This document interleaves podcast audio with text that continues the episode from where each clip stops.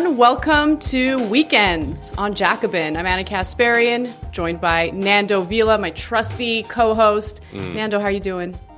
I'm doing well. I'm doing well. We had a few technical glitches, you know, to start the stream, but we're here for you people. can Don't worry. we're going to deliver the takes. We're going to deliver the news. That's the important thing, you know. We Yes, look we look yes. great. We always look great, but the most important thing is the takes. Yes, Nando, according to my mom, you always look great. and the Washington Post, and I'm sure many others. Uh, but yeah, we did have some technical issues. Sorry for the late start today, uh, but we do have a great show ahead. Uh, hopefully, uh, we can actually carry out a smart conversation about uh, Donald Trump's Supreme Court pick. Uh, we're going to have a Yale professor of jurisprudence and history to join us to talk about that. Samuel Moyn uh, will be joining us later in the show. I am going to engage in a debate with Nando. Something Yes. hasn't been sitting well with me, and I feel I felt like I needed to speak up. So we're going to actually Okay. start the show with that. Let's get right to it. Um, so, Nando seems to have some sort of issue with Daniel Dale. Now, he is the CNN fact checker on name alone, on title alone. I get it. You can suspect that there's going to be some weak sauce activity by any type of legacy media or corporate media fact checker. However, I I think Daniel Dale is okay. Okay? Like I'm not going to insult him by calling him dorky, but like he can be dorky, you know? And I don't think that's an insult. But I think like in the context of mainstream media fact checkers who usually tend to be awful, awful people who do like these insane, unfair fact checks on socialists and progressives, Daniel Dale seems to be a little more fair. Okay. So I hmm. want to give you an example and then I want to hear your case for why you're such a Daniel Dale hater. So this is after Donald Trump's RNC speech.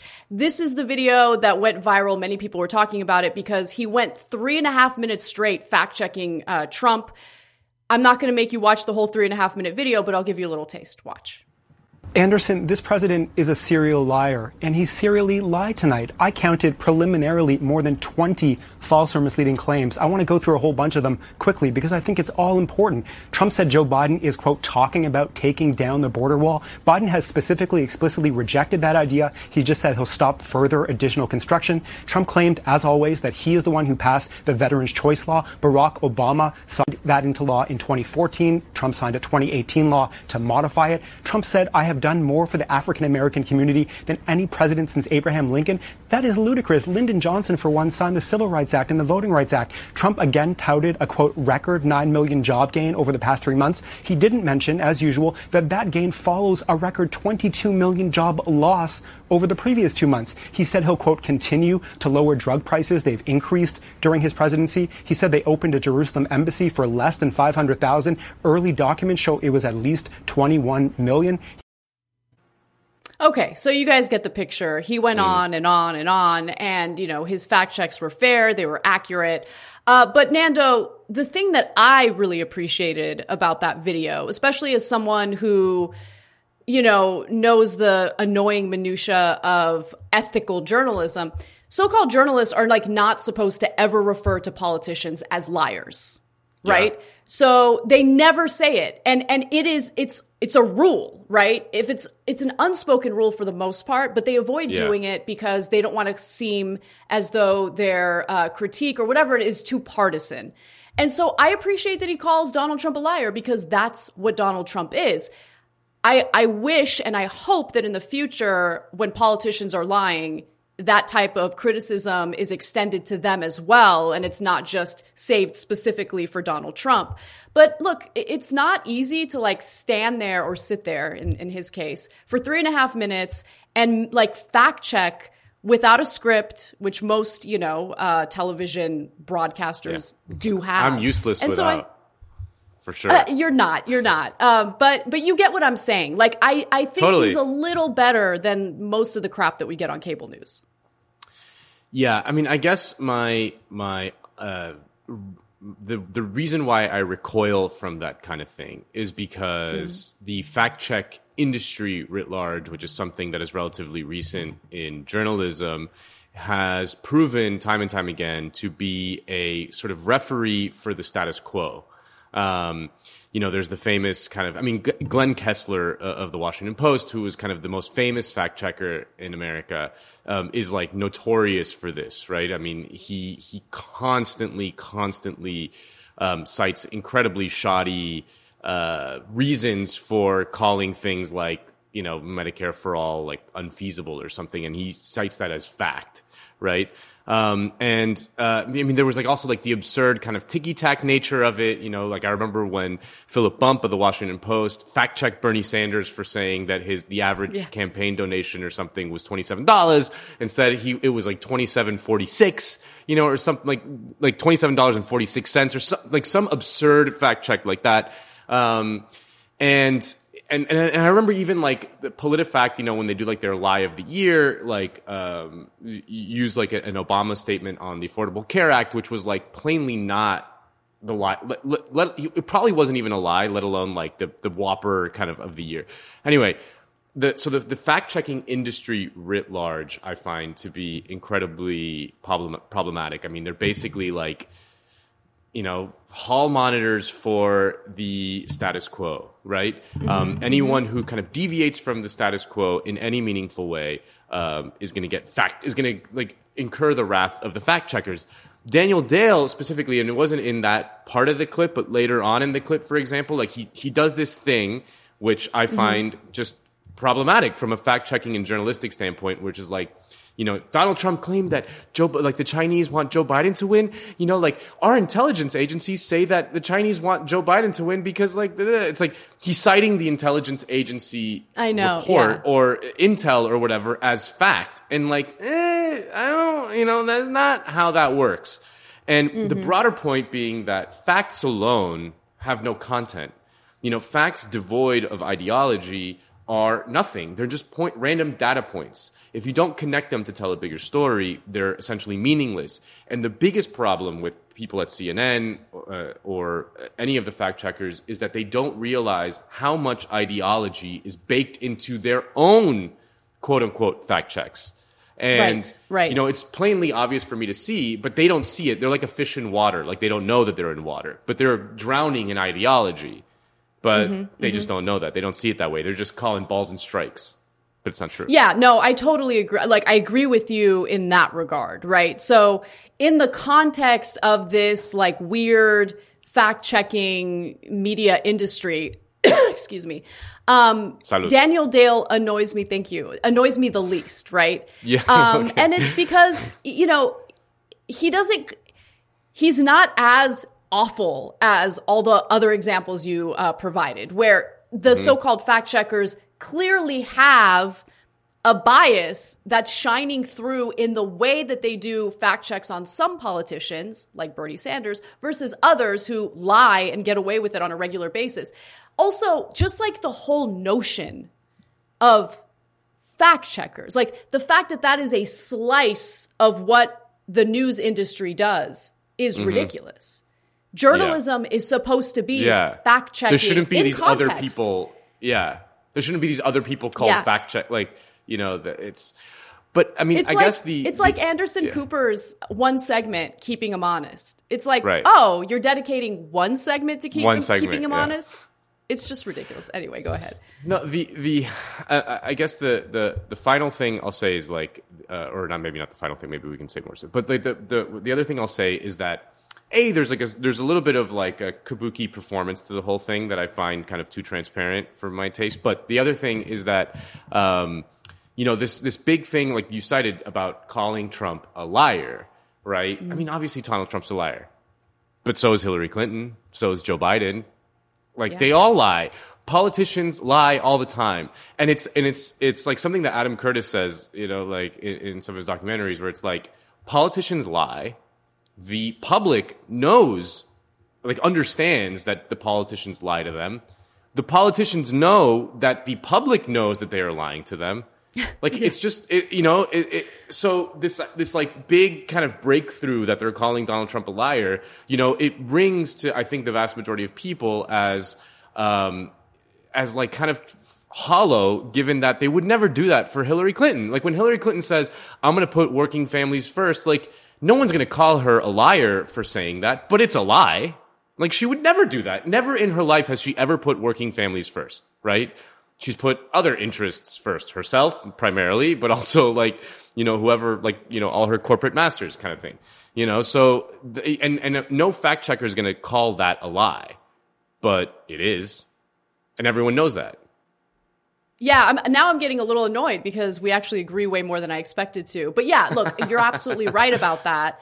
Um, it's selective fact checking. And let's also not forget that in many cases, and we've outlined some of them on this show, the media not only refuses to or fails to fact check certain politicians, it literally serves as stenographers for some of yeah. those lies you know and so or yeah. a lot of those lies uh, you know we talked about it in the context of foreign policy and how you know the new york times for instance just went ahead with the narrative um, from the oas uh, regarding bolivia and then yeah. later later very quietly did somewhat of an apology slash retraction whoopsie daisy yeah. exactly and and so that kind of narrative led to um, a democratically elected uh, leader uh, basically getting run out of the position that he rightfully would have won, right? So, mm-hmm. yeah. So I think that those uh, criticisms are valid. I, I, think that in the grand scheme of things and in the context of what we're seeing right now, yeah. Daniel Dale annoys me the least. I don't mean to pick on. That's Daniel all I'm Dale. saying. Yeah, yeah, that's I'm you sure know, like I guy. felt bad. He seems like a good. He seems like a good he guy. He seems nice. He seems nice. He's a nice guy. but, I mean, but like his fact check on Trump, like making fun of Kamala or slash Kamala, and he's like, yeah. you know, like when Trump's like, it drives you crazy, you know, like it drives Kamala Harris. Kamala Harris is crazy when you, and, and he's like, no, it doesn't, you know, like that's not a fact check. That's that. That's just not in any way, shape, or form like a legitimate fact check. I'm sorry, like you don't, you do not know for a fact that it does not drive yeah. her crazy. You just don't. I mean, there's no, there's no way to prove that. I mean, you have no idea what is like going on in her head. That is just not a journalistic fact, if that makes sense. Yeah, look, the um, protective uh, nature uh, like yeah. how protective they are of yeah. status quo politicians, I think gets under my skin the most, right? Like if you have even a little bit of a cr- criticism or critique toward the Bidens or Kamala Harris's of the world, they get upset. And that's that's yeah. what annoys me because I think there are valid criticisms. Just because they stay away from those critiques doesn't mean that Americans don't notice the failures and that other people who actually want to do their jobs appropriately um, shouldn't bring them up. And that's what we do on this show. Yeah. Well, should I do the verso read, Ana? Do it. Yes. Okay, because this debate, just like everything else on this show, is brought to you by Verso Books. Now you can join the Verso Book Club and get every new ebook that Verso publishes each month, as well as one or more new books in the mail if you choose a print subscription. All Verso Book Club members will also get 50% off all books for as long as you are a subscriber. To celebrate their 50th anniversary and the launch of the book club, each member tier is 50% off for the first three months. The Comrade tier is now $20. And if you join in September, you'll get Climate Crisis and the Global Green New Deal, The Political Economy of Saving the Planet by Noam Chomsky and Robert Pollin, Glitch Feminism, a manifesto by Legacy Russell, Corona, Climate, Chronic Emergency, War Communism in the 21st Century by Andreas Malm, Care Manifesto, The Politics of Interdependence by the Care Collective, and a new edition of The Groundings with My Brothers by Walter Rodney. Plus, you'll get eight additional ebooks. Nice. I love Verso it. I love it. Yeah. Uh, and you're filling your shelves, you know? That's right. Right now we see the guitars, but oh, there we go. There they are. There we go. There they love are. it. I also have my. Way to go. Uh, my, oh, I got to show you my Karl Marx uh, uh, piggy bank. Love this. It's my Karl Marx piggy bank. It says Das Kapital because you put all your mm-hmm, capital mm-hmm. in his head. So there you go on my bookshelf. I love it. I love it. All right. Well, um, oh, there he's got the VI Lenin. Look at you guys with your yeah. busts. I don't. I don't have any busts in this house. I think. I think busts are a little creepy. Like I've always thought they were creepy, but it's okay. I, I you know, fully support your decision to have busts uh, in your homes. mm. All right. Yeah. Well, let's uh, let's talk about uh, capital and let's talk about people in positions of power and uh, how they uh, engage in destroying our society, but they get to launder their reputations through media by handing out pennies to people. So um, it's the truth. So, Yeah. what I'd like to talk about today is how willing and ready legacy media outlets are in engaging billionaires who have honestly contributed the most to inequality in this country, to pain and suffering in this country. But it doesn't matter to the legacy media outlets because they want to help these billionaires with their PR strategies, with laundering their images. And that certainly is the case when it comes to people like Jeff Bezos, who apparently is spending uh, some of his money on this effort to build uh, daycare centers or preschools for families who are living in poverty. Now, childcare, as we know, is incredibly expensive. And so let me just note that a lot of people uh, choose to stay home rather than pay for childcare because it's so expensive.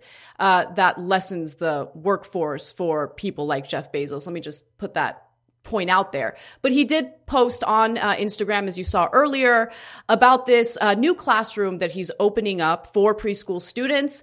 Uh, this classroom is just the beginning. The Bezos Academy opens its doors on October 19th. This one in Des Moines, Washington is the first of many free preschools that will be opening for underserved children. Extra kudos to the team for fighting out how to make this happen even amidst COVID. So, oh, this is such, I mean, the brave men and women who uh, put this effort together and managed to succeed and um, funneling a tiny, tiny bit of Jeff Bezos' money toward this project. Wow, they're American heroes. Um, but look, the issue with this is that when you look at the grand scheme of things, we need to tackle why so many people are living in poverty and why we would need some sort of charitable effort to help parents uh, afford childcare for their kids or education for their kids. The problem isn't that we uh, need more charitable uh, actions as like the one that we're seeing right now from Jeff Bezos. The problem is Jeff Bezos fuels the economic situation in which so many people live in poverty and need to rely on the whims of billionaires uh, in order to make ends meet.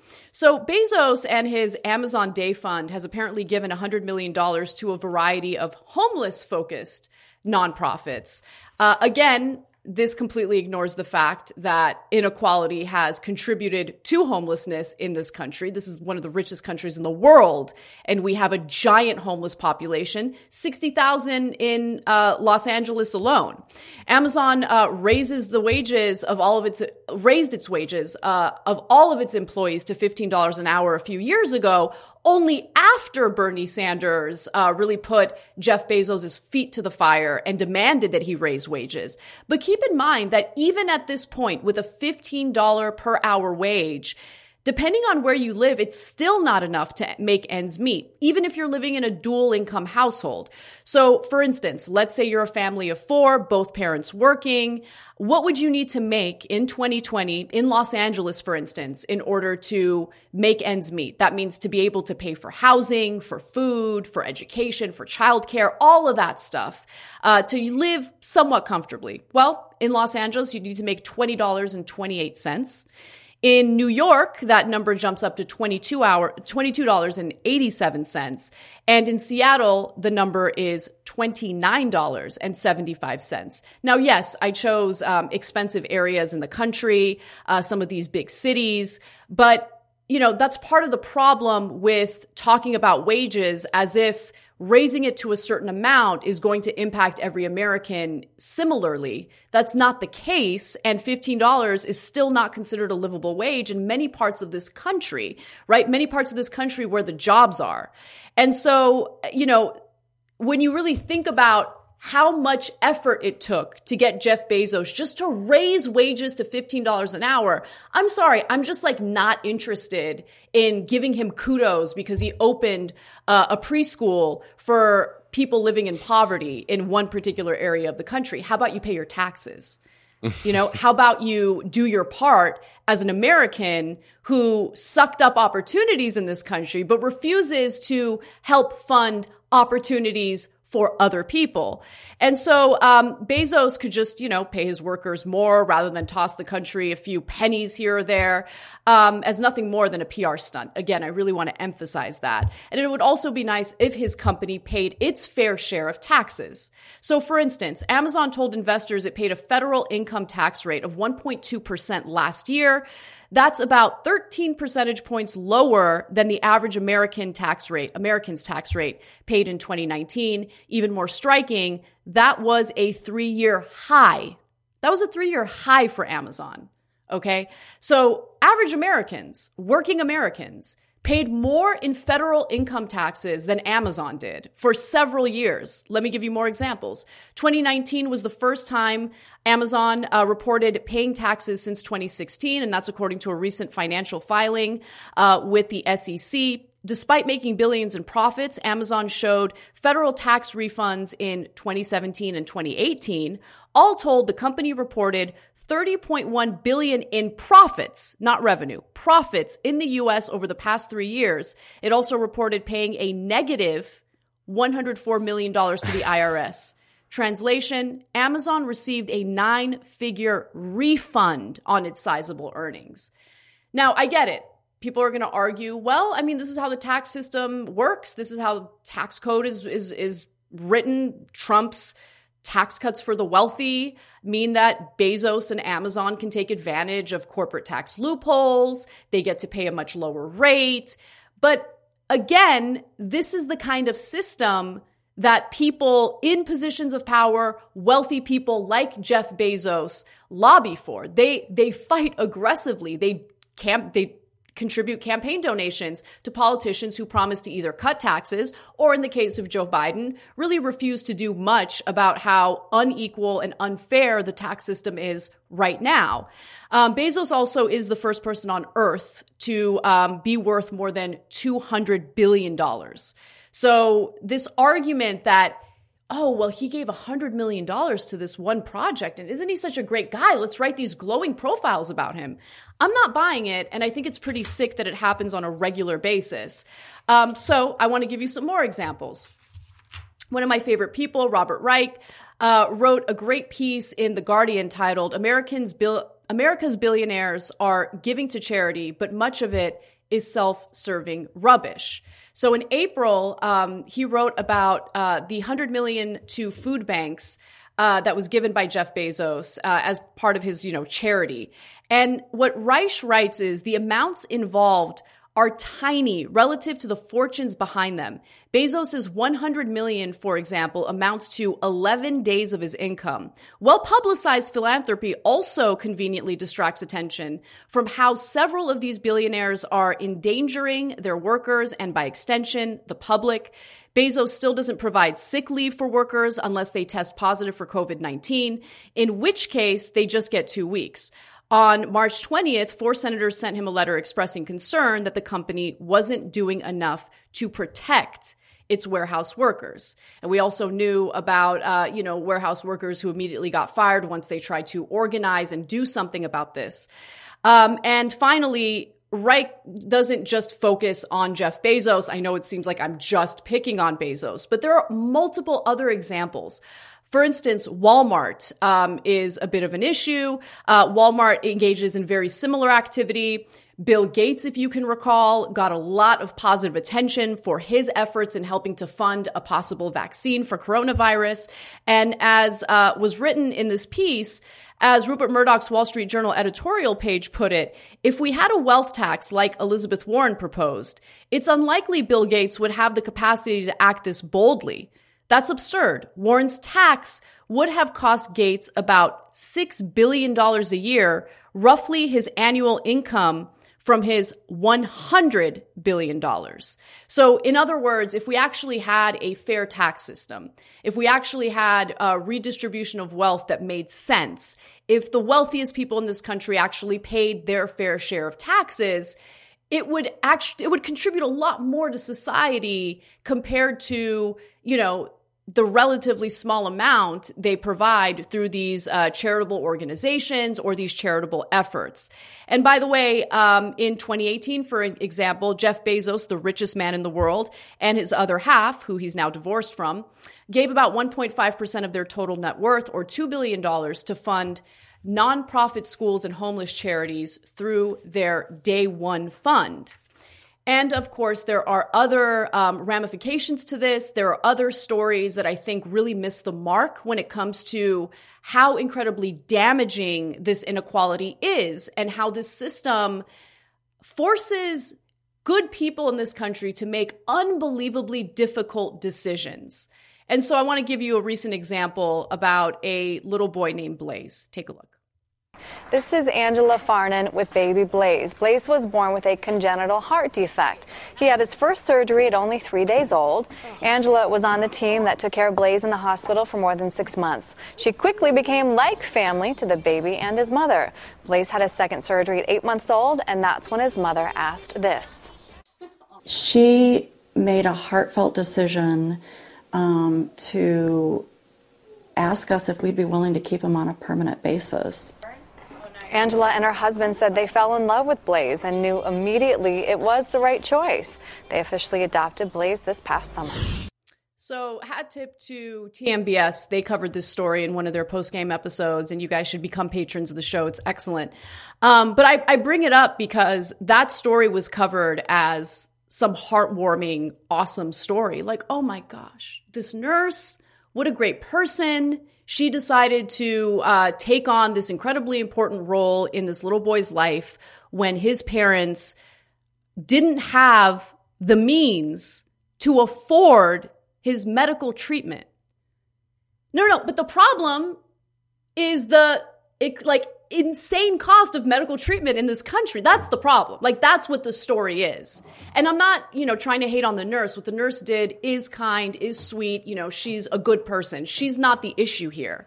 But what the issue is is how these types of problems get framed and like repackaged as positives in the media. That is the problem. The problem is the root of the issue here. The fact that a family had to give up their own child because they could not afford health care for their child, right? But instead, the whole focus, all of the framing is on how there's this charitable act. Don't be hurt. Don't be angry about this insane, pathetic system. Just look at this heartwarming story and focus on that. Well, I refuse to do that, and we should hold media accountable when they cover stories this way. Because again, the real story is the inequality. It is this unjust, unfair system of redistributing wealth to the very top. And if anyone asks you about how you should feel about billionaires or how you should feel about these uh, philanthropic stories, I really suggest that you take some, uh, you know, talking points or some leadership from someone who understands these issues well. Senator Bernie Sanders. Who's your favorite billionaire in America? I think Warren Buffett has said some decent things. When, when you have a billionaire who talks about raising taxes on the rich, I think he deserves some credit. I'm not trying to coach your answers, but when you're on the show, you should say, well, Michael Bloomberg, I like a lot. but, but Buffett's a good answer, too. So, uh, one of my favorite tweets over this past week is from, you know, someone who uh, has a handle that I'm not even going to try to pronounce, but nonetheless, like let's just take a look at what the tweet is because it's so on point. Every heartwarming human interest story in America is like he raised $20,000 to keep 200 orphans from being crushed in the orphan crushing machine and then never asks why an orphan crushing machine exists or why you'd need to pay to prevent it from being used. So we just need to be a little more critical about the framing of these philanthropic efforts because it's really not about being charitable or being a good person or being philanthropic. It's all about laundering the reputations of people who have helped fund the effort of inequality in this country. Yeah, I mean it's it's it's it's really crazy. I mean, the the I remember when uh, Bill Gates did the Giving Pledge, um, and he committed to uh, giving away like half of his wealth, and he kind of got other billionaires to sign on to the Giving Pledge, and this was seen as this like incredible thing and all this stuff. Bill Gates today is worth more than that day, the day he decided to give all his wealth away. It's like funny how that works. Like they give all their wealth away, but somehow keep getting richer because it's not so much about the dollar amount; it's about power. Um, Mm-hmm. And when you have so much power, it's like the money just flows into you. It doesn't. You don't even have to do anything anymore. You know, like Bill Gates like doesn't really meaningfully work anymore, but he somehow still keeps on getting richer.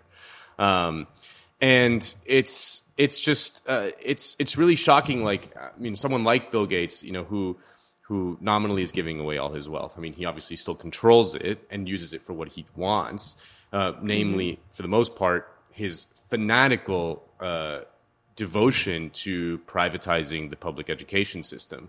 Um, and you know, it just that shows just how problematic that idea is. This idea that billionaires just get to decide what to do with our collective resources because it is our collective resources. We live, you know, not to not to get all jokerfied or anything, but we live in a society, um, and so it's it's all ours. And and it's it's just impossible for regular small brain people like us, Ana, to really understand what a bill, what even one billion dollars is. Like, I think it's it's hard to wrap your mind around just how much money that is, like how wealthy those people are. There is no justification. Like, there is no even for five seconds if you stop to think about like, does anyone really deserve or need even one billion dollars. Like, Mm-hmm. no argument can be made that that is in any way moral, especially in a world with so much hunger and deprivation and suffering. Mm-hmm. That that one person would have over one billion dollars to do what he pleases. I mean, it's just it's crazy. Yeah, I totally agree with you. And, you know, what it does to the country, right? Like this insane inequality. I I just don't really understand it or get it. So I mean, we both live in LA. We see the wealth mm-hmm. in Los Angeles. There's no question. And I'm not in a bad area, you know. I'm in a pretty decent area. And I live in a in a in a little condo, but right on the next block, you start seeing these huge, like $5 million homes. But Yeah, there are homeless people everywhere, right? Like, everywhere. why do you, why, why would anyone want to live like that? Right? Like, let's say you don't care about humanity at all. You only care about your own comfort, your own self interest, right? I mean, I think that that's wrong and you should want to live in a society that takes care of everyone. But let's say you're the most selfish, you know, person on the planet and you don't care about people in poverty. Okay, if you only care about yourself, do you want to live in a situation where there's human excrement on the sidewalk every day because people don't have Yeah. homes? Do you? I don't want to live in a situation like that. I just Yeah. don't get it. I don't get what their where their heads at. I don't get why they need to accumulate this much wealth. I think you're right that power has a lot to do with it. Um, but this type of greed is tearing the country apart.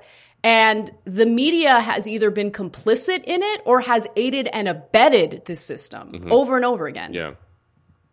And I think that, you know, the, the conservative riposte to the left critique of inequality is that, like, why do you care about inequality if, you know, everyone else is kind of going up? You know, that's the Steven Pinker uh, argument is that, you know, inequality doesn't matter. What you have to look at is kind of like total outcomes. And if you look at the trends, like, you know, kind of it's going up. And like, it's, that's just problematic. But the, the on its like on its own terms but inequality in and of itself is a corrosive in influence on society. It doesn't matter if it's like a you know billionaires versus you know people making four dollars an hour uh, plus tips in restaurants or whatever. But it's it's like if you if you take that just the diff, you just change the dollar amounts but make the difference the same and the amount of people that control the, the sort of amount of wealth the same the the corrosive influence on the society and on the politics because they have because it is at the end of the day about power not about the amount of money they have.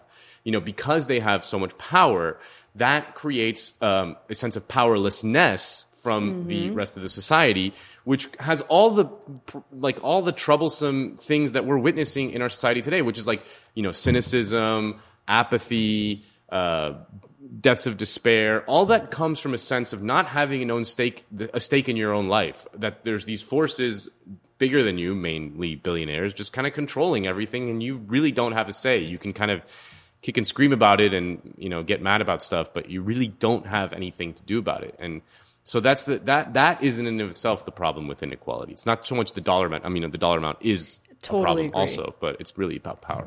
Yeah, it, it undermines what uh, we've been told this country cares so much about, which is democracy, the democratic process. It, it creates um, an entire class of powerless people. And yeah, it's it's an unstable situation to uh, function under, and we're we're seeing the outcome of that right now. I mean, I, I know that a lot of these protests out on the street, of course, have to do with uh, police brutality, but at the heart of it is you know how poverty plays a role in all of this. Yeah. how how brutal policing takes place in um, the most impoverished neighborhoods in this country. Uh, so you know there's certainly some reckoning uh, that people who support and and protect this system have to deal with but they they're just so defiant and resistant. It's it's pretty unbearable. The mere presence of inequality is proof enough that we don't really live in a democracy. Democracy mm-hmm. and inequality is completely at odds. Like it's it's like a literal impossibility. If you have democracy, you cannot have inequality because the presence of inequality. If, if there was a democracy, the majority of the people would just use their democratic rights, exercise their democratic rights to redistribute wealth to themselves. Like why wouldn't they? If they had the power to do it, they would do it. You know, so the mere presence of inequality, the mere, mere fact that there are 40 million people living in poverty in the United States, that there are 40 million people in the United States suffering from something called food insecurity, which is just hunger, um, and that is coupled with the presence of more more billionaires than any country in the history of the world, is mere proof that the United States does not live in a real democracy. I mean, we have certain democratic rights here and there. We have a fairly open society in many ways, but we don't have true democracy because true democracy is completely anathema to inequality. Logically, it just doesn't make any sense. So, yeah yeah. all right well All right. you got your own uh, com- uh, commentary segment which i can't wait to hear All righty. Well, uh, you know, Ana, this week I wanted to do something that I promised myself I would never do, which is take down a viral hashtag resistance Twitter thread. And I know what you're thinking, people at home. Owning the libs? Come on. That's so easy. It's a cheap shot. But this one comes from a very specific liberal, and it's one who I find myself generally respecting more than 99% of other liberals, MSNBC's very own Chris Hayes. And Chris Hayes is a really good guy, and he seems like a really guy, good guy, and he's actually pretty smart. I mean, he started his career on what could be called the far left of the American political spectrum of the early aughts. You know, he was writing really sharp pieces for magazines like In These Times and The Nation, which you know are pretty on the on the extreme left, especially like in, in that era um, where there was no Jacobin, for example. Um, but as the 2010s rolled around, Chris started getting work hosting on MSNBC, and since then his politics have become much more mainstream liberal.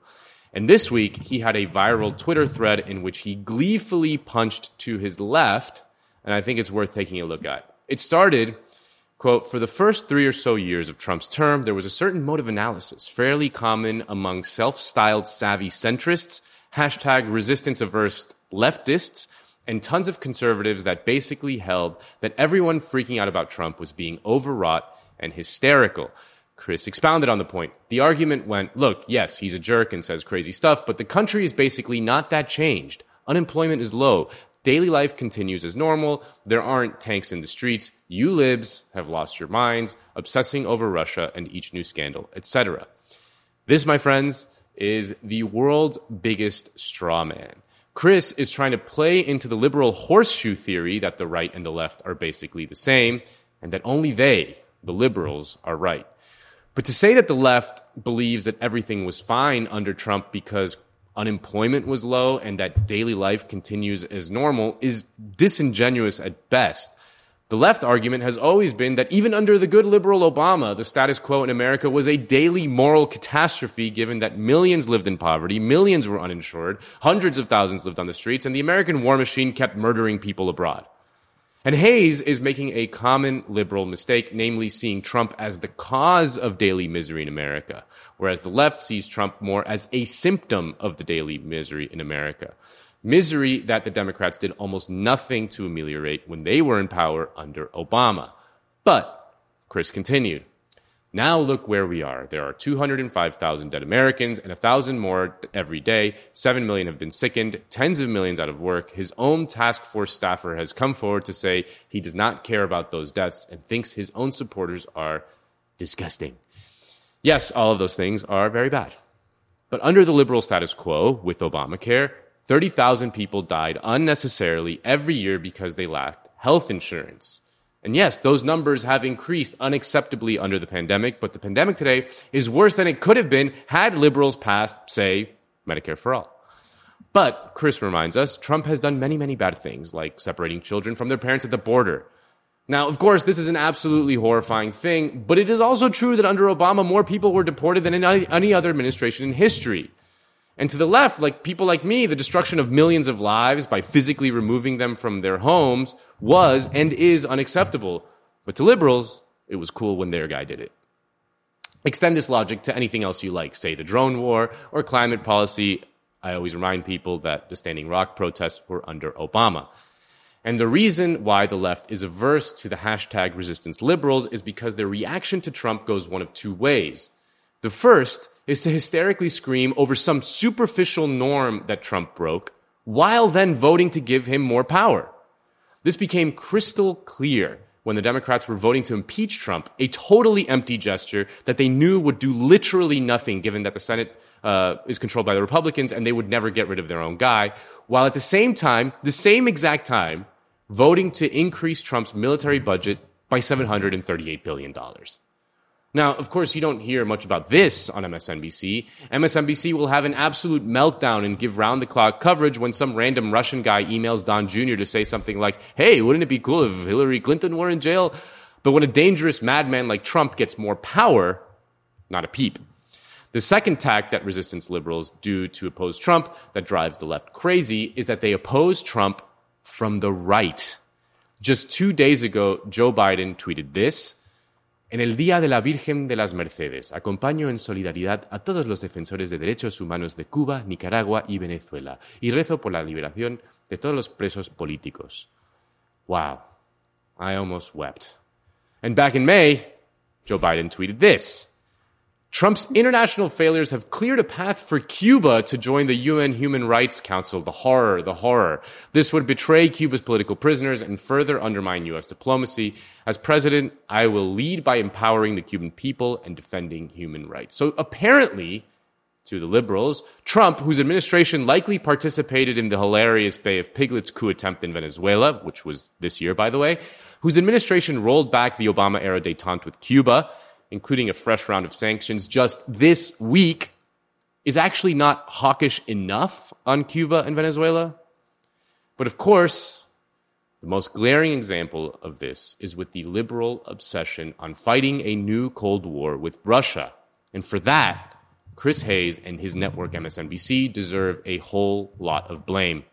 Of course, Obama famously and rightly advocated for an easing of tensions with Russia. Governor Romney, I'm glad that you recognize that Al Qaeda is a threat. Because a few months ago, when you were asked what's the biggest geopolitical threat facing America, you said Russia.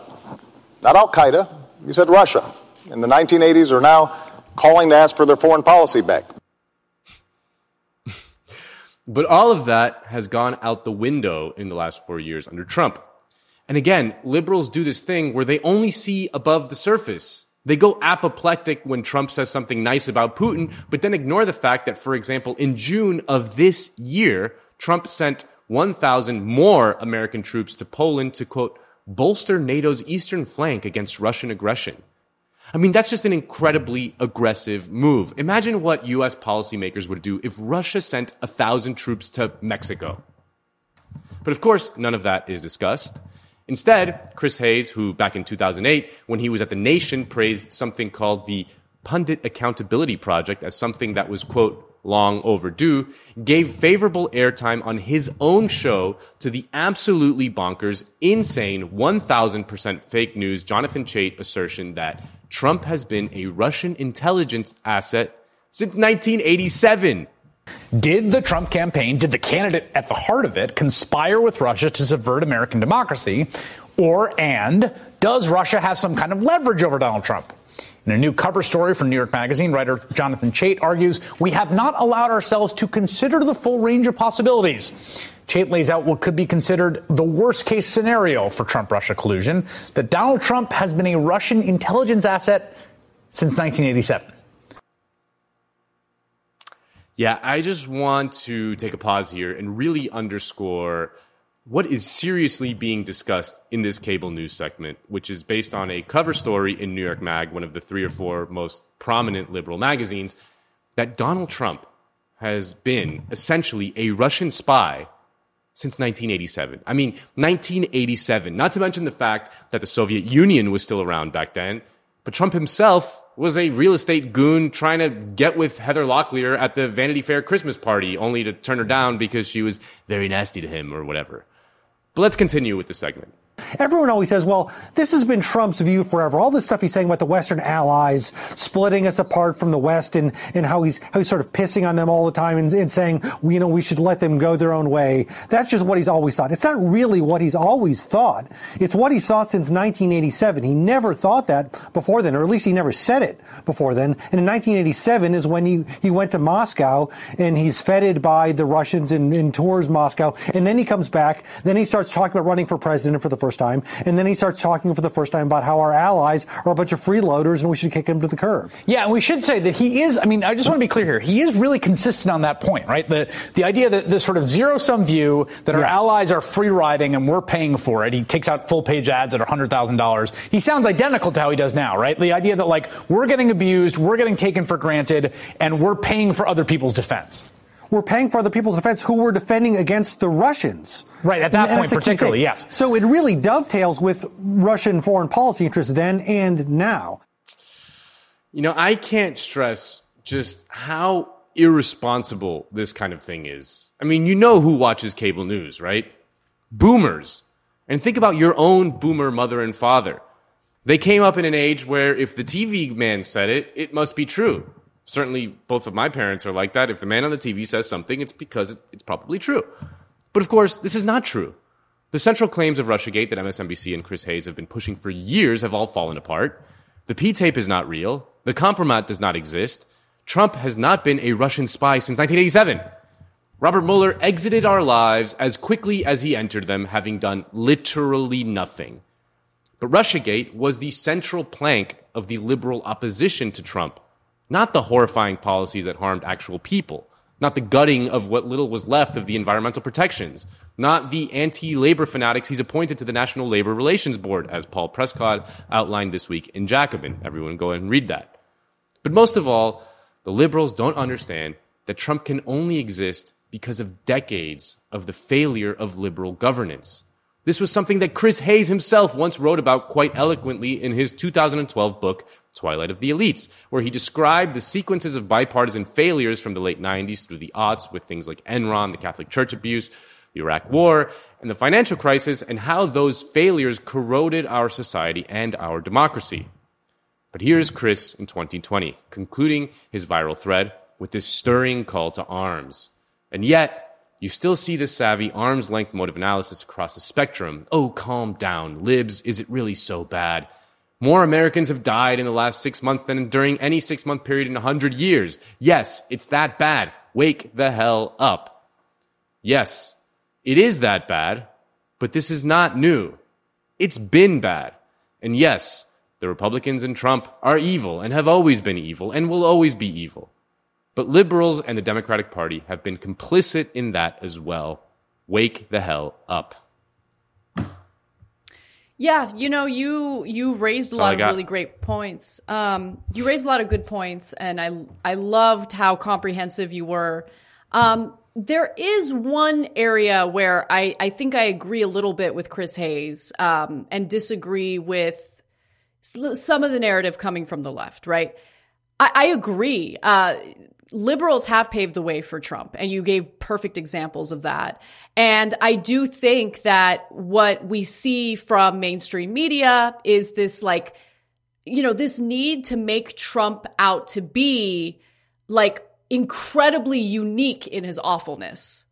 uh, w- while completely ignoring some of the similar actions that took place prior to Trump, uh, you know, getting elected into office.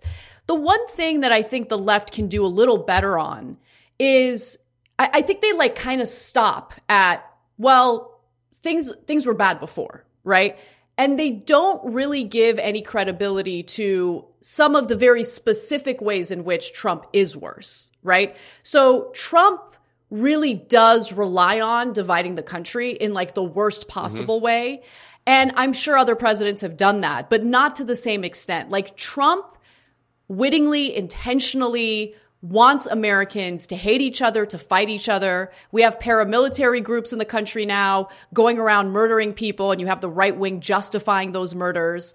Um, you also have the, you know, the expiration of the consent decree that would prevent Republicans from sending armed law enforcement to in-person polling locations. Uh, you know, with the effort to in, intimidate voters. Well, that consent decree has expired, and what did Republicans do? What did the Trump campaign do?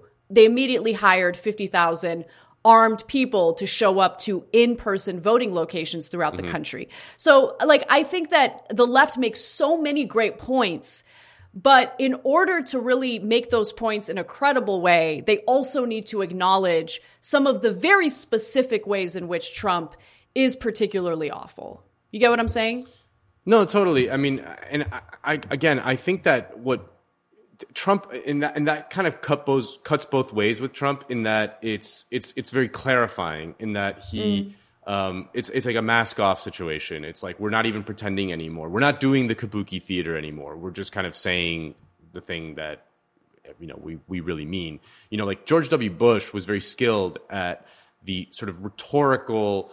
Uh, um, kind of outreaches to people, even like in the wake of 9 11, to like people like Muslims and stuff like that. Like he didn't do like imagine if Trump was like after 9/11 he would be like you know all the Muslims we just just kill them all. You know, whereas George mm-hmm. Bush like understood that rhetorically he had to kind of make that that claim to be the president of all, the whole country. George Bush was also famously very kind of um, uh, rhetorically uh, positive towards Hispanics. Um, he did not seek to divide the country, especially along racial lines, the way Trump explicitly does time and time again. And of course, that's very, very, very bad.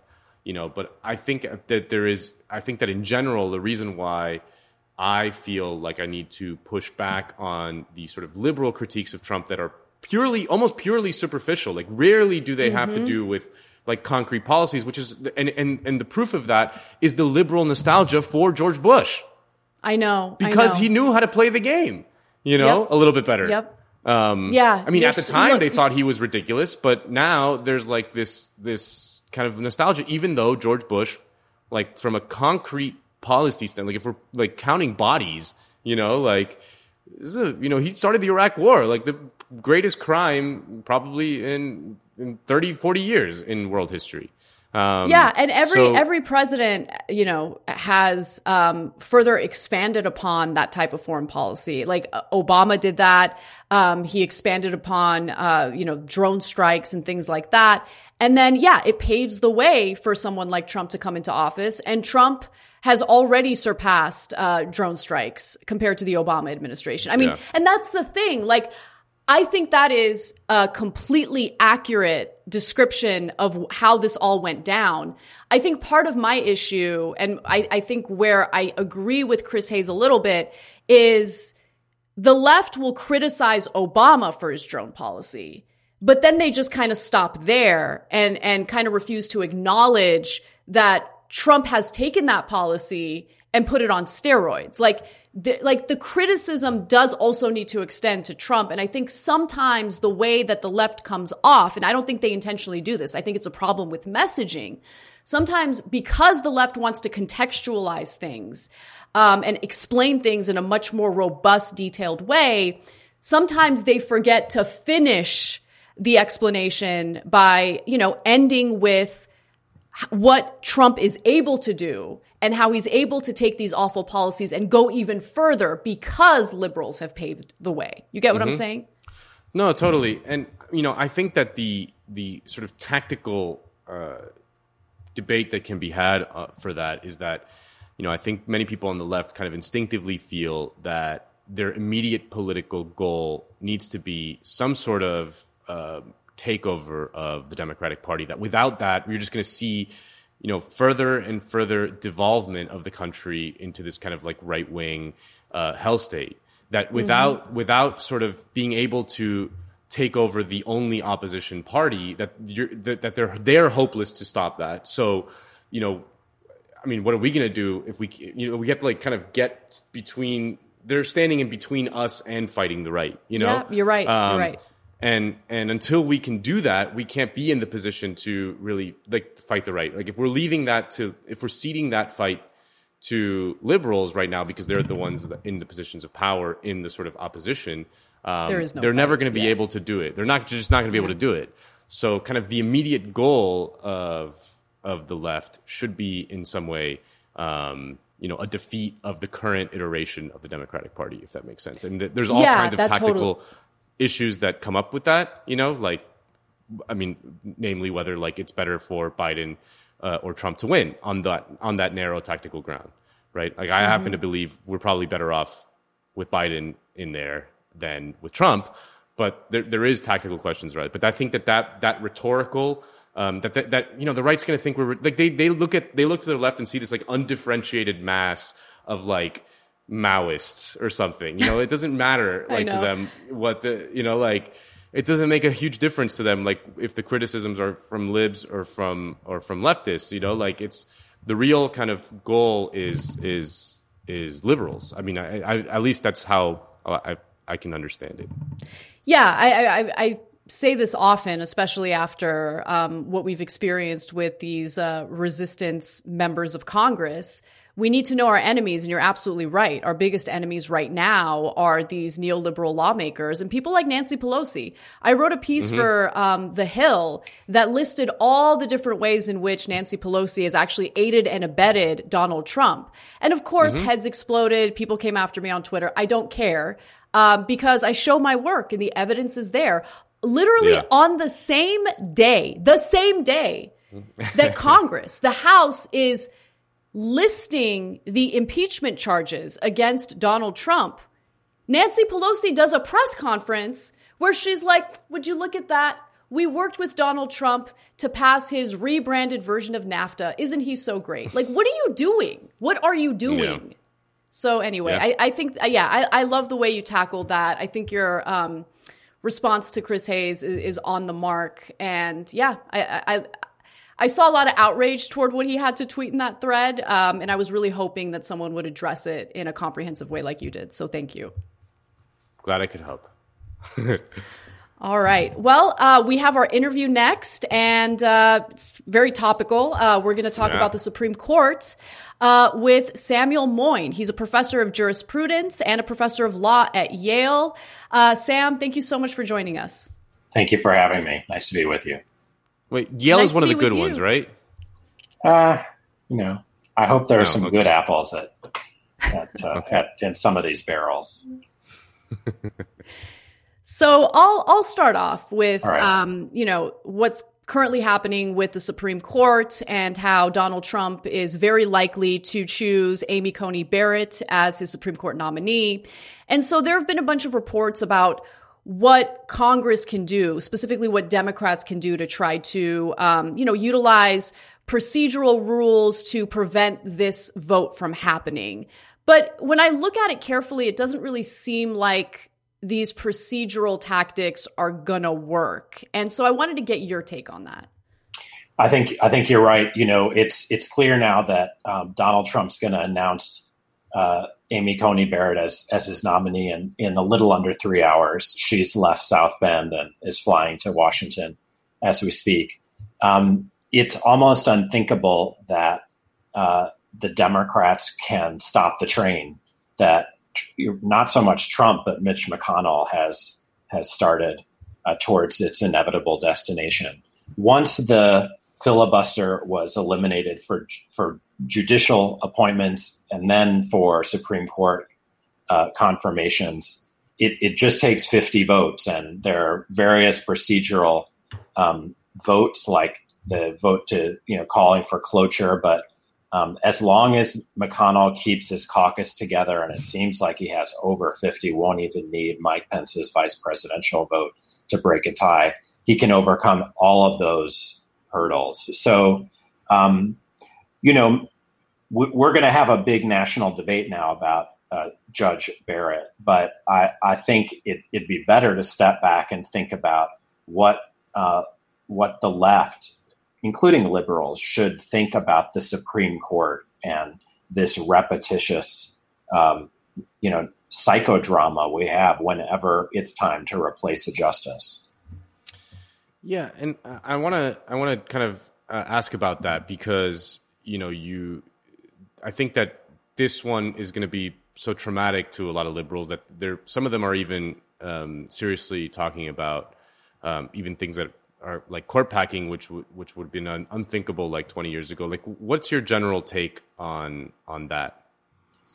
Well, so there are a couple of things that are happening. You know, with generational change, this show, so many other, uh, you know, amazing contributions. The left is rising, uh, and Mitch McConnell knows it. Uh, the the the liberals um, have have maintained this kind of you know waning faith in a a, a, a centrist or neutral Supreme Court, um, but it's it's not been credible for many years. But um, at least as long as Chief Justice John Roberts switched sides once in a while, or mm. you know another justice surprised them, they they could always come back and live in the illusion. But this appointment will make for six conservatives um, and there, there are just going to be many more um, bad decisions for liberals. You know, the background though is that it, you know, you just discussed this.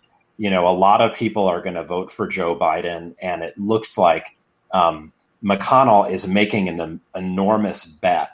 Um, he might lose Senate control, including his own seat. But as Thomas Jefferson you know, remarked back at, at the beginning when there were elites challenged by the people. The elites, as he said, could flee into the judiciary as into a stronghold. And mm. it seems as if McConnell wants to establish generational control over this incredibly powerful branch of government. And if he does, it matters a lot less if he loses, if Donald Trump loses in November, just because um, the judiciary is so powerful in our national life to our detriment.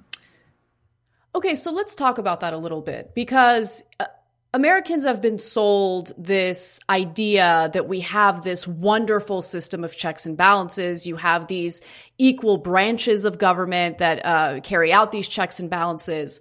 But it appears as though uh, the judicial branch has uh, accumulated much more power um, and has created or made for this uh, seemingly undemocratic uh, system. At least that's the way I see it. So I, I wanted to kind of get your thoughts on that and how it came to be that the judicial branch became so powerful. Well, you know, I took civics, and you know, I went to American high school, and I I learned with uh, all of my classmates and fellow Americans that without a judiciary, we that's uh, effectively empowered, especially to defend constitutional rights you'd have tyranny of the majority, if not outright totalitarianism. And it's really what distinguishes America from all the bad countries. Um, and it is true that America has a much more powerful judiciary than any even liberal democracy. Um, now, the truth is that the founders uh, back in the day set up a, a range of uh, elite institutions to make sure that the people didn't rule.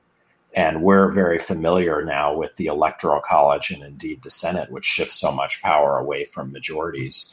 Um, but the judiciary, especially the power of judicial review, the power uh, that judges really took, because it's not in the Constitution, um, to invalidate federal legislation, was also part of the protection of the perquisites of the wealthy and powerful. And, you know, this was most glaring before the Civil War when it was a court that in Dred Scott and Prigg v., Pennsylvania, many other cases, defended the slaveholding order went far, you know, further than they needed to. But it it became most glaring um, after the Civil War with the rise of you know the Gilded Age, and there the the federal judiciary was often in the pocket of the wealthy, uh, defending um, what they called freedom of contract against rising workers movements and call for you know regulation of um, the of of of bargains between labor and capital. You know, um, you know, uh, regulations making sure children didn't work, um, limitations to working hours, and so forth and so on. Franklin Roosevelt had to face down the judiciary to overcome that really 50 year resistance that, in the name of the Constitution, the judiciary posed to um, popular legislation. And it seems like we're heading into another such period.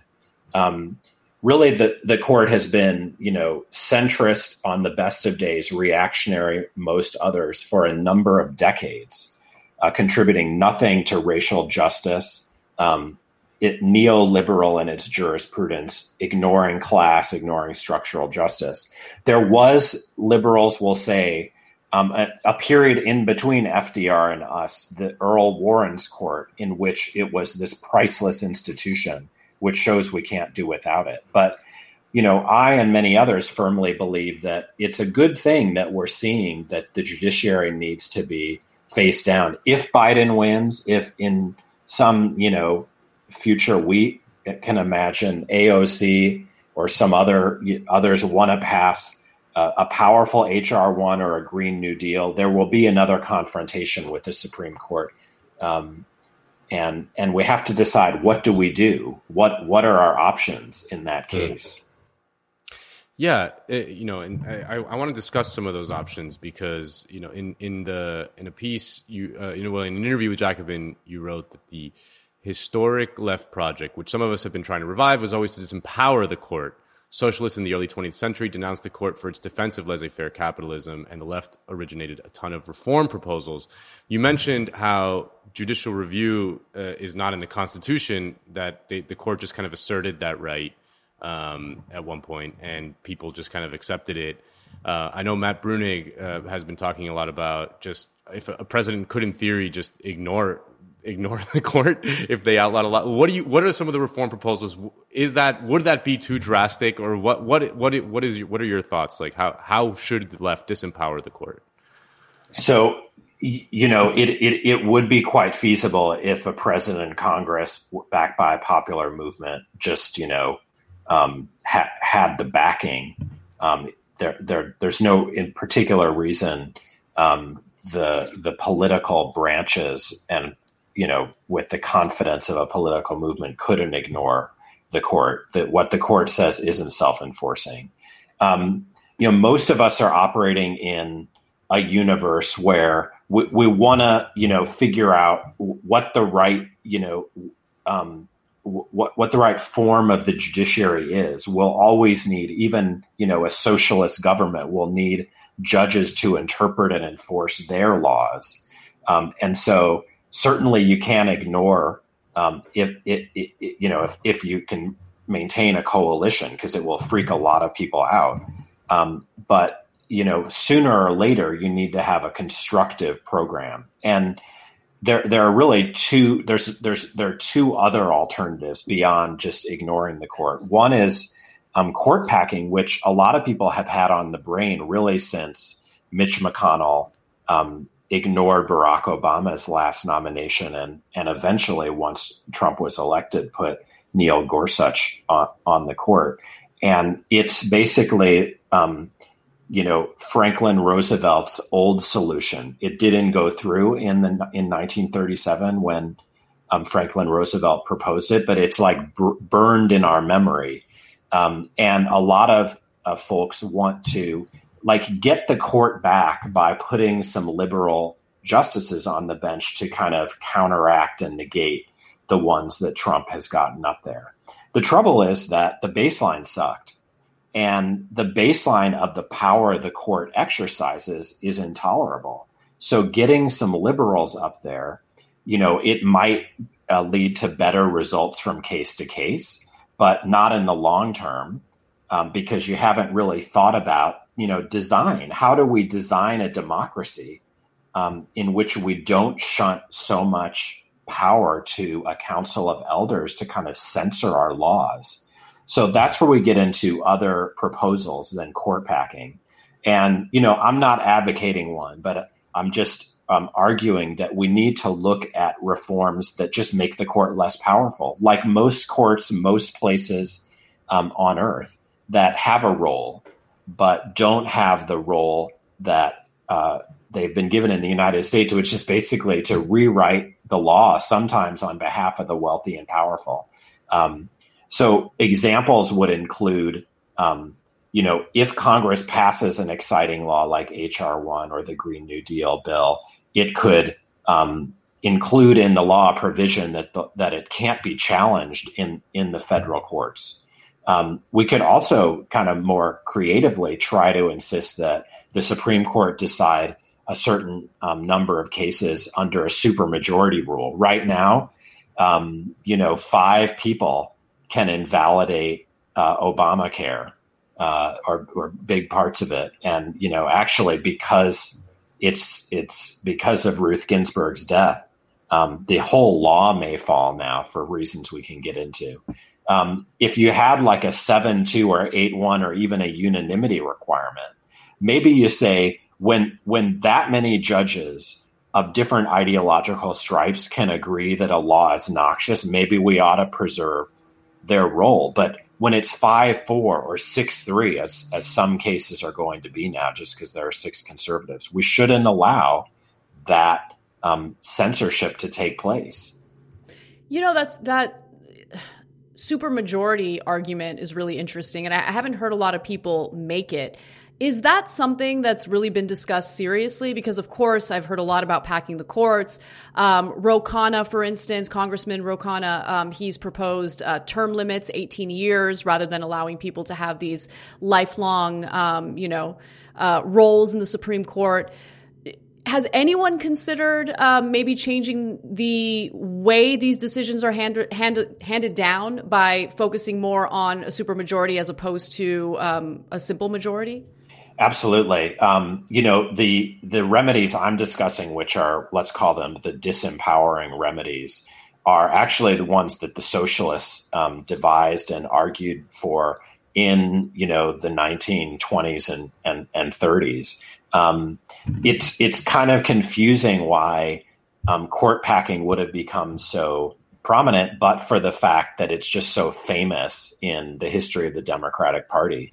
Um, term limits don't do a lot, especially if they're prospective, because um, basically they grandfather in um, all the the judges all, who have already been appointed, including many Supreme Court justices who've already outlived their welcome. And with a lot of these folks, if you started them on an 18 year clock, well, that's almost as bad as as what we've got now. Um, it'd be fine if you said, you know, Amy Coney Barrett can only serve 18 years, but consider the damage that the Supreme Court is going to do in that period. So term limits is like um, has has made the rounds in the past 25 years, partly because it's so weak a remedy. Court packing has been talked about, you know, re- really recently, and it's gained traction. Um, mm-hmm. and some of us want to, you know, kind of dredge out these older, we think better solutions.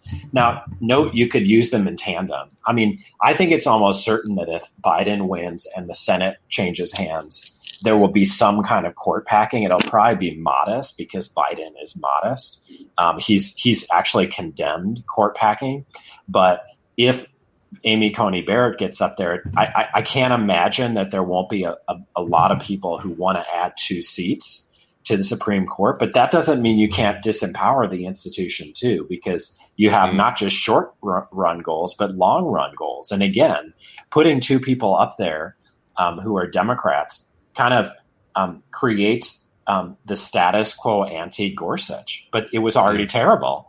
And you know the court's been the court's been the most business friendly court in a hundred years, and that's been for decades. You know, many of the justices we look up to, like uh, Ruth Ginsburg and Elena Kagan, liberals have been part of that, if you like, neoliberal bench. And so I think progressives, the left, have to hold out for more ambitious results than just going back to the old corruption. You, you've mentioned the FDR court packing episode a couple times, and it's it's such a uh, it's so ingrained in the liberal conventional wisdom that when FDR attempted the court packing, um, it was just this like hubristic overreach. It was an unmitigated disaster.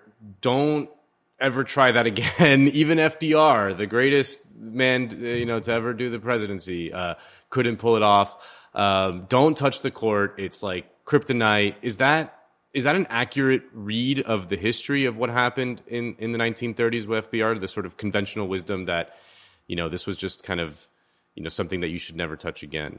No, um, you know it's it's true that um, in the end the Congress refused to approve FDR's court packing plan, but it was an incredibly, you know, contingent thing, near miss. an Arkansas senator named Joseph Robinson like dropped dead a couple of days before the, the vote, and you know that meant it didn't come to pass. But actually, even by that time in the summer of 1937, the court had shifted. So a lot of the talk around these reforms is um, you know, well meant by people like me, but a lot of others may want to treat all of this talk as as creating a credible threat for the justices in hopes that they will move a little bit. Um, you know, my trouble with that is that um, Roberts already does move on occasion. Like all, mo- what he mostly cares about, aside from right wing results, is the institutional standing of uh, the Supreme Court. And um, you know, the the fact that he changes, you know, sides in a couple of cases, you know, leaves the overall output of the Supreme Court still totally unacceptable. And there's also this kind of deeper political question. Even if they get to some right answers on occasion, do we want to shift democratic power to this Council of Elders? You know, mm-hmm. Congress has really um, you know, abandoned its role in, in our lifetimes um, because it's been able to get judges to, you know, do do its dirty work. And that's just not democracy as, as I understand it, and I hope a lot of others. So, um, you know, court packing um, could, could work. No reason why not, especially if it's a modest plan. And it could also work as a threat that lead the justices, as happened in the 1930s, to change their tune. Um, the justice had had had condemned the New Deal before 1937 and then approved it um, and said it was compatible with the Constitution. So that mm. was understood to be a huge win. And Roosevelt, in a, in a brilliant um, address on Constitution Day in fall 1937, like took a victory lap. If you want to read one document about kind of you know what the left should think about the Supreme Court. Read it; it's online. Um, in it, he says we should care about the tyranny of the minority, backed up by the Supreme Court, not just the tyranny of the majority against minorities. So um, I think we're back in a situation. Maybe court packing has a role, but even if it does, if we don't disempower the court, it'll come back to haunt us. You know, I love the point that you're making about uh, Congress uh, basically allowing for the Supreme Court to do its dirty work. I think that's part of the reason why you see Congress um, enjoy such a low approval rating. Um, but, you know, one of the things that really stood out to me, um, it was a recent Twitter thread you put out. I don't know if it was in the context of the Supreme Court issue, but you were talking about uh, some of the hyperbolic language that exists out there and how it does disempower people, could disempower people, and convince them that their uh, participation in our electoral process, for instance, isn't worth it, or the activism and organizing isn't worth it.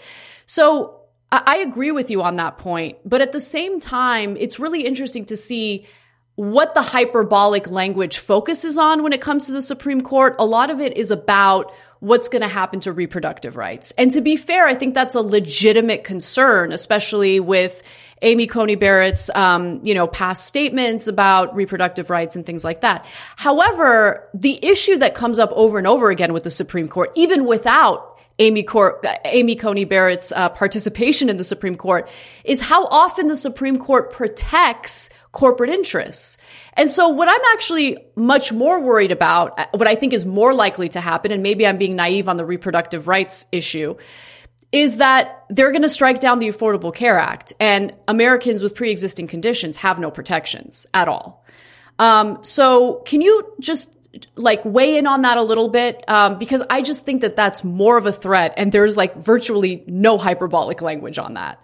Yeah, no, great question. You know, that, that, that tweet storm that you're citing, um, was not about the Supreme Court. Um, uh, it was actually about kind of the fears of coup, a coup now on, on, on election day that have have kind of haunted a, a lot of folks um, really since the day Donald Trump was elected the first time. And I'm not going to defend Chris Hayes from you know Nando's onslaught, but he did retweet and agree with my little tweet storm. There but you go. You, are you're, you're raising um, kind of another set of issues. Um, there's no doubt the Supreme Court has done some good things, and you know Brown v. Board of Education um, is at the top of the list. Roe v. Wade um, is a great feminist uh, breakthrough. Um, but there are a couple of things. First, you know, we don't give out Uzis just because there are imaginable situation in which someone uses an Uzi for a good cause. You know, and those results, you know, maybe could have, should have been achieved in another way, especially since now you know, to a startling extent, the public schools are resegregated. Um, mm. And the abortion right, where popular majorities don't want it, namely the US South, is almost unavailable practically. Now, that's not to say that, you know, the the death of Roe v. Wade wouldn't be a, a terrible thing and and wouldn't have the the you know outrageous consequences that a lot of people associate with it. On the other hand, um, if we don't convince our fellow citizens to share our values um, and get judges um, in a kind of shortcut or quick fix, impose them on high, it, it could be that you know there, there's there's more alienation from the values we want to propagate rather than more acceptance. Mm. And as you say, um, against the the modicum of good that the Supreme Court really achieved for a pretty brief period in the 1950s and 60s.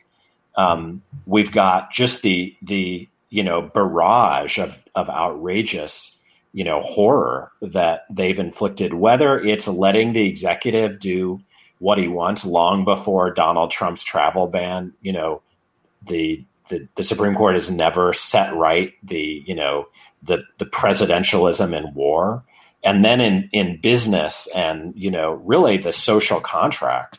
You know, many constitutions have economic and social rights, like you know health and housing. Ours doesn't. The judges would never find it, would not be able to enforce it.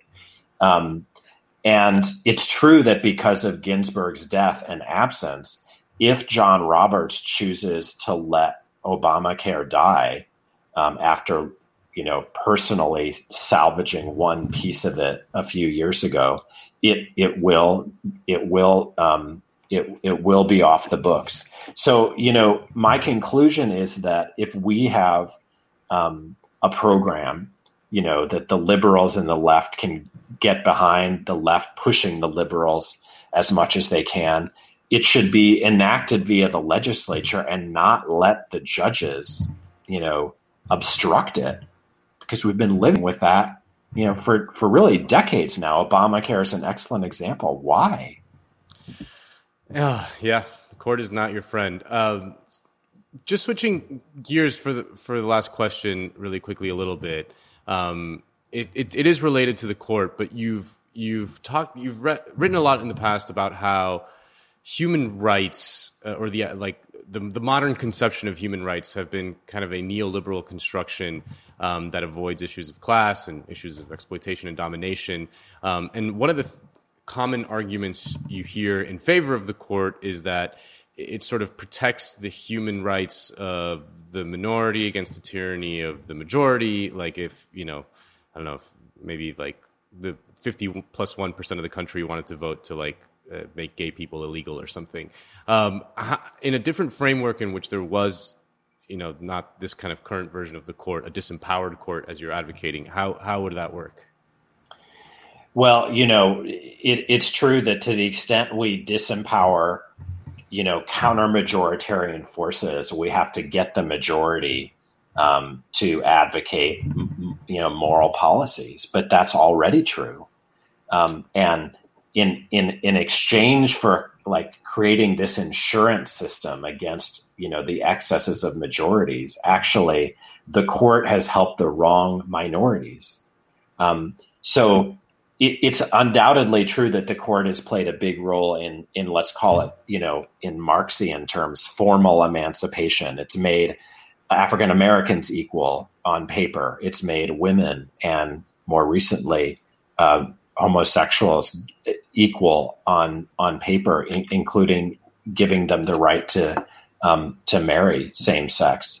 Um, and yet, it's all done in a class free way that undermines the very equality that it's intended to um, promote. And on the other side of the ledger, um, it's it's reinventing all of the rights that in the abstract we do care about to favor the powerful few free speech which you know we think would die absent a powerful court has been perverted into a protection of the wealthy in cases like citizens united into a union busting principle in mm. a case like janus uh, freedom of religion you know which we can debate has been um, interpreted by the current Supreme Court as a device to limit the sway of anti discrimination law in cases like Masterpiece Cake Shop. So, what you get is like formal equality with the one hand and you know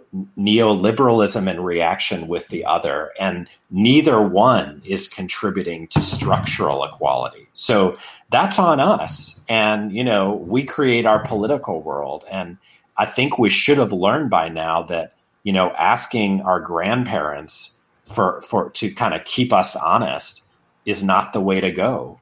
Um, mm-hmm. They they're yeah. they're not going to help us, and they will hurt us. All right, um, Samuel Moyn, thank you so much for taking the time to speak to us. Um, you know, to have this thoughtful conversation. I hope you'll yeah. come back soon. Oh, anytime. Nice to meet you all. All right, we're going to take wow. a quick break, and when we come back, we've got some salt for you guys.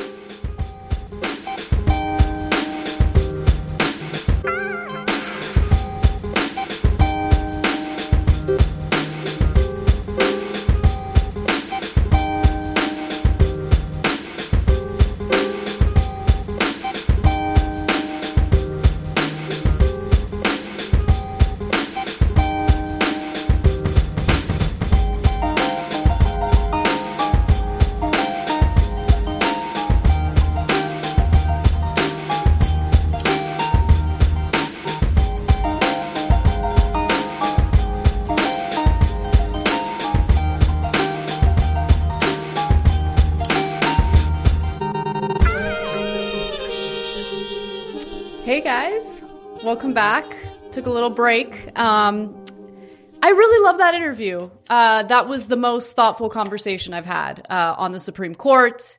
You know, just keeping it real, um, not fear mongering in any way, little historical context. It's not a big deal. It's what we do here at Jacobin. What I like about Samuel is that he, uh, like a lot of these conversations around the Supreme Court uh, exist on the kind of theoretical plane you know, they're always kind of like thought exercises and theoretical exercises. Yeah. Like Samuel evaluates the court as an actually existing thing and just looks at okay, no, this is what they this is what they've done. It doesn't matter like in theory what they're supposed to be doing. Here's what they're actually doing. And the fact is that the Supreme Court 99% of the time has been a bulwark against popular democracy to improve people's lives. It's been absolutely an institution of reaction within the system um, which is why they kind of allowed judicial review to happen in the first place. But yeah, um, it was interesting. Yeah, for sure. Um, you know, David Griscom, um, who works on the Michael Brooks show, um, they've continued to do the Michael Brooks show, and I know I've been plugging that show a lot, but um, you should check it out because it's very good. He went on this tear about um, you know, the upside of court packing is just disempowering the court, making it a little weaker. Um, Yeah. So, you know, short term, that that would be a positive, but. Um, I love all of the historical context that Samuel Moyn brings up and what really needs to happen in order to have a true democratic process and system in this country. Yeah.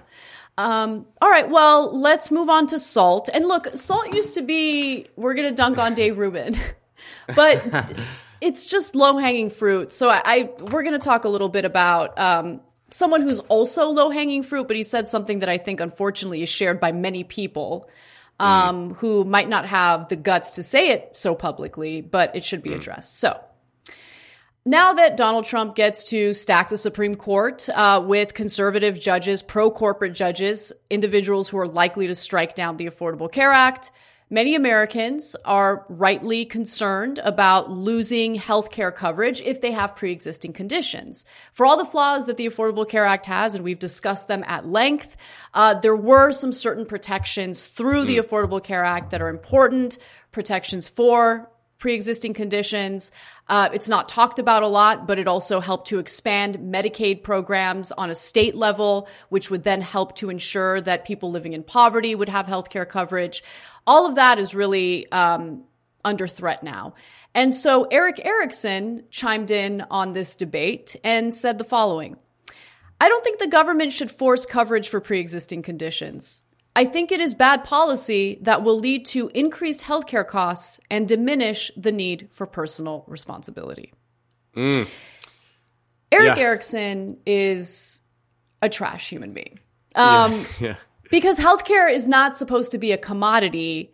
And to make this ridiculous, simplistic argument that we can keep healthcare costs low simply by focusing on what individuals can do on an individual level is stupid. It's stupid. No one decides or chooses to get cancer.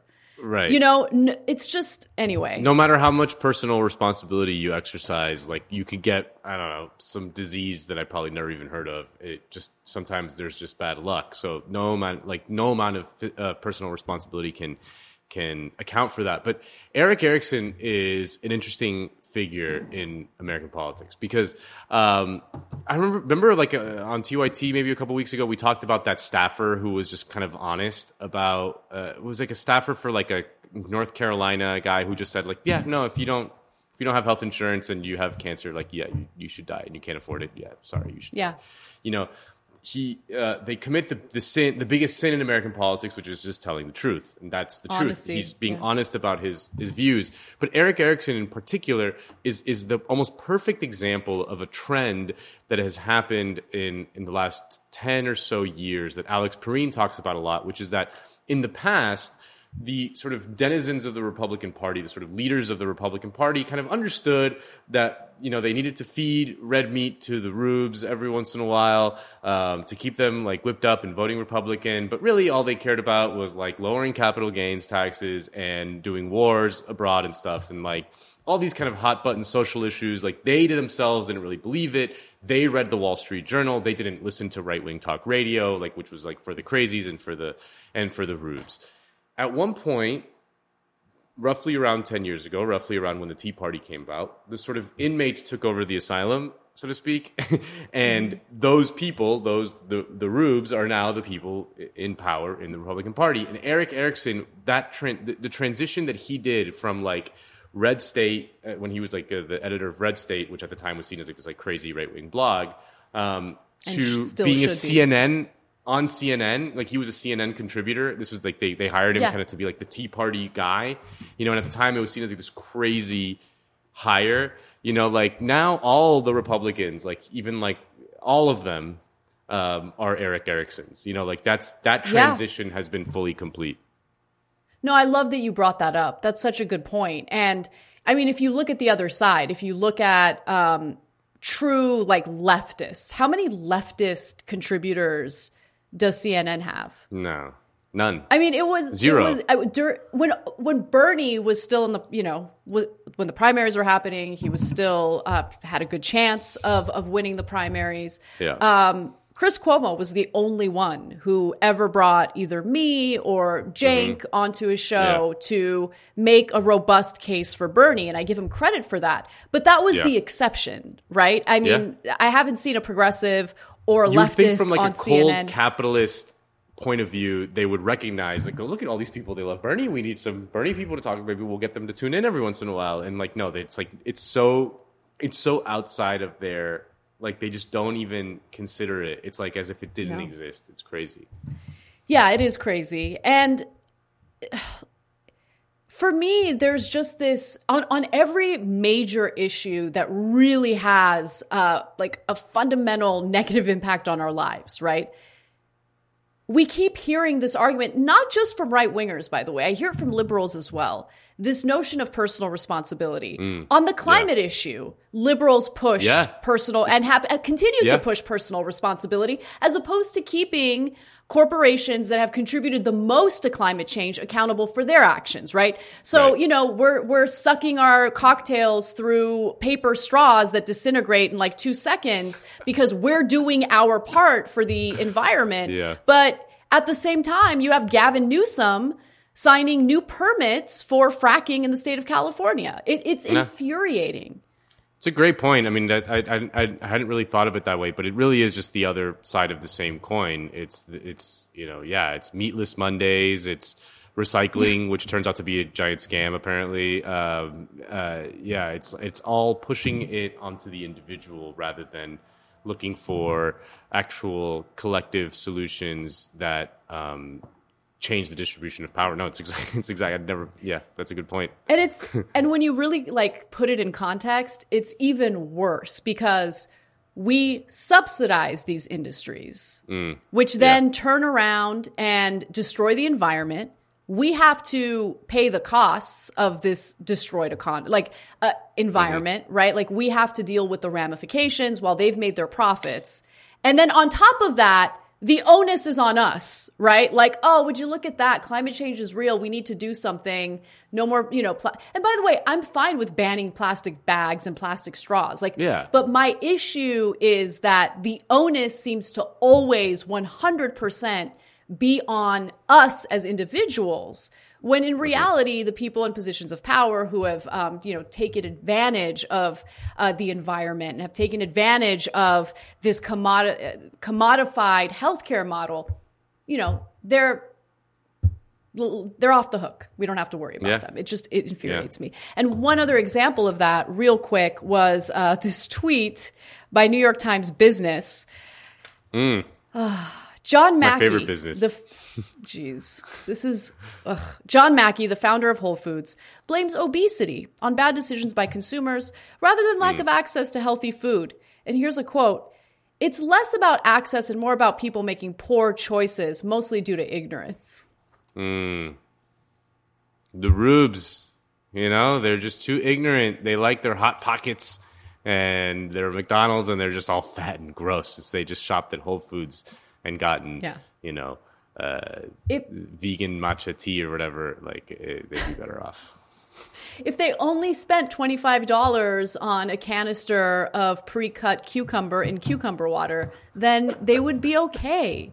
They're just Yeah. ignorant. That's the problem. they're just ignorant yeah yeah.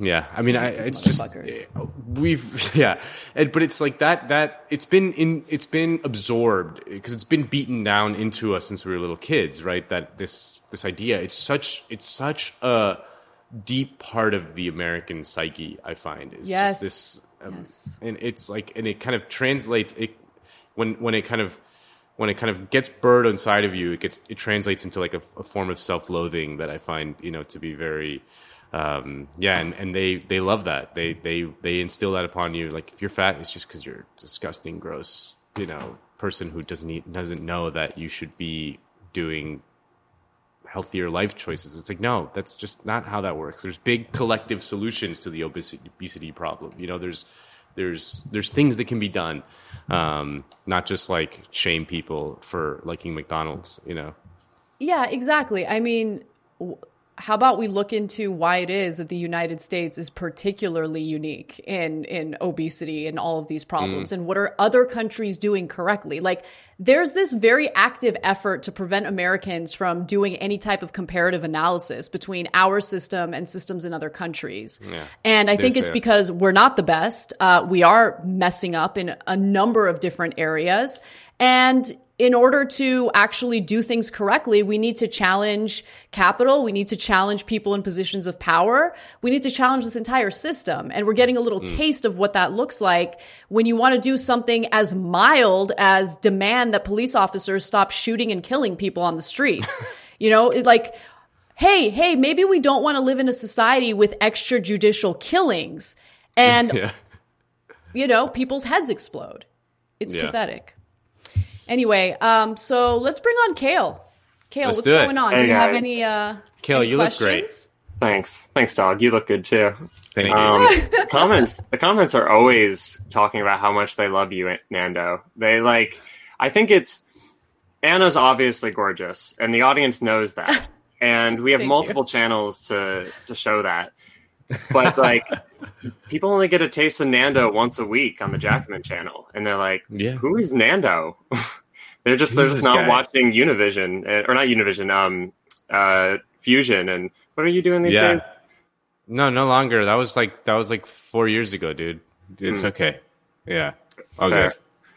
I don't I don't really distinguish between. Well, thank you, thank you to the to the to the people at home. Uh, I'm I'm humbled. You know, Nando, uh, uh, the Jacobin audience is a big fan, big fan of the uh, Hispanic movement. oh yeah! Oh my god! Can we please talk about that? Can we please talk about that? This is the greatest thing any politician has ever said. Oh my god! Trump on his standing with Latinos.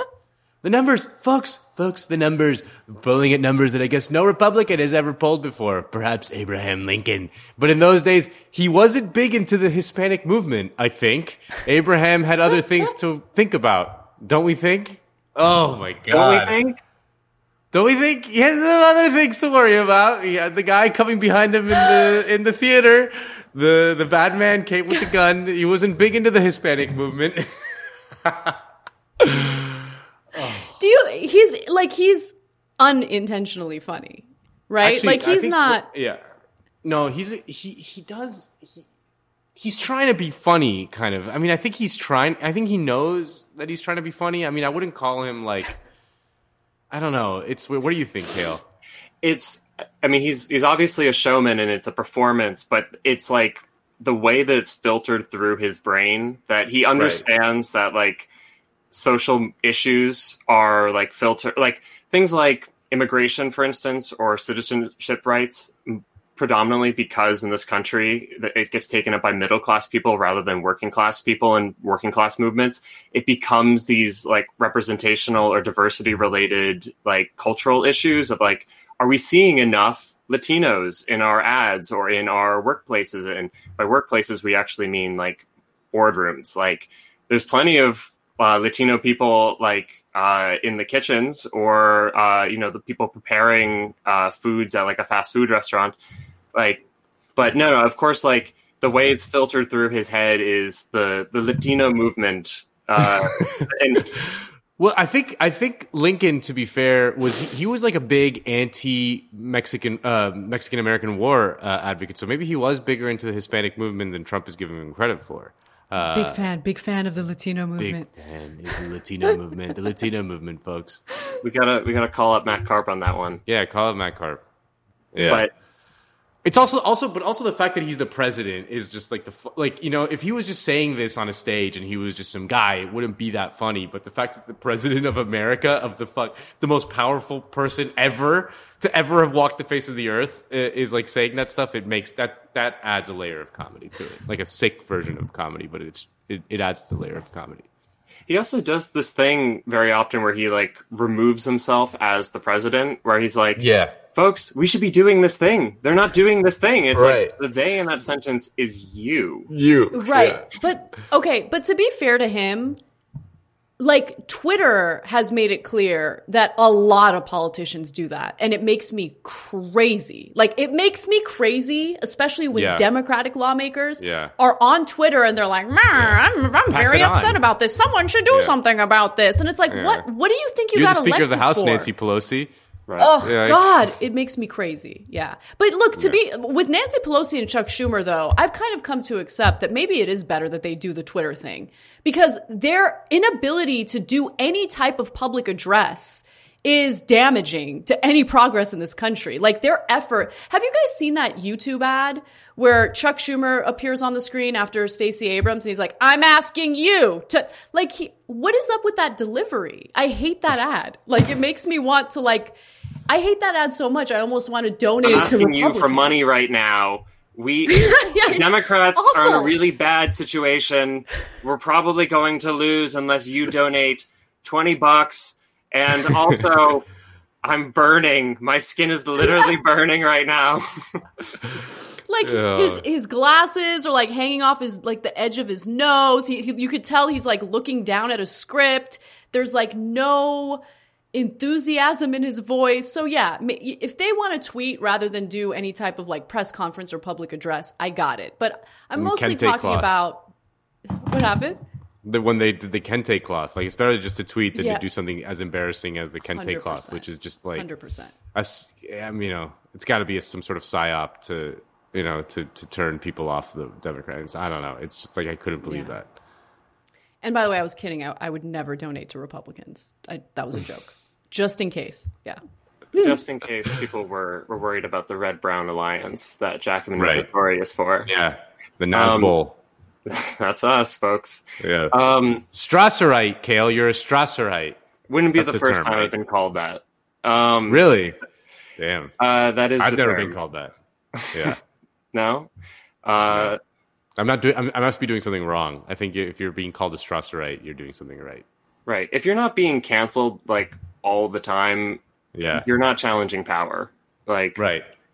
I've yet to be canceled. Anna's been canceled. I've yet to be canceled. I think. I don't know why.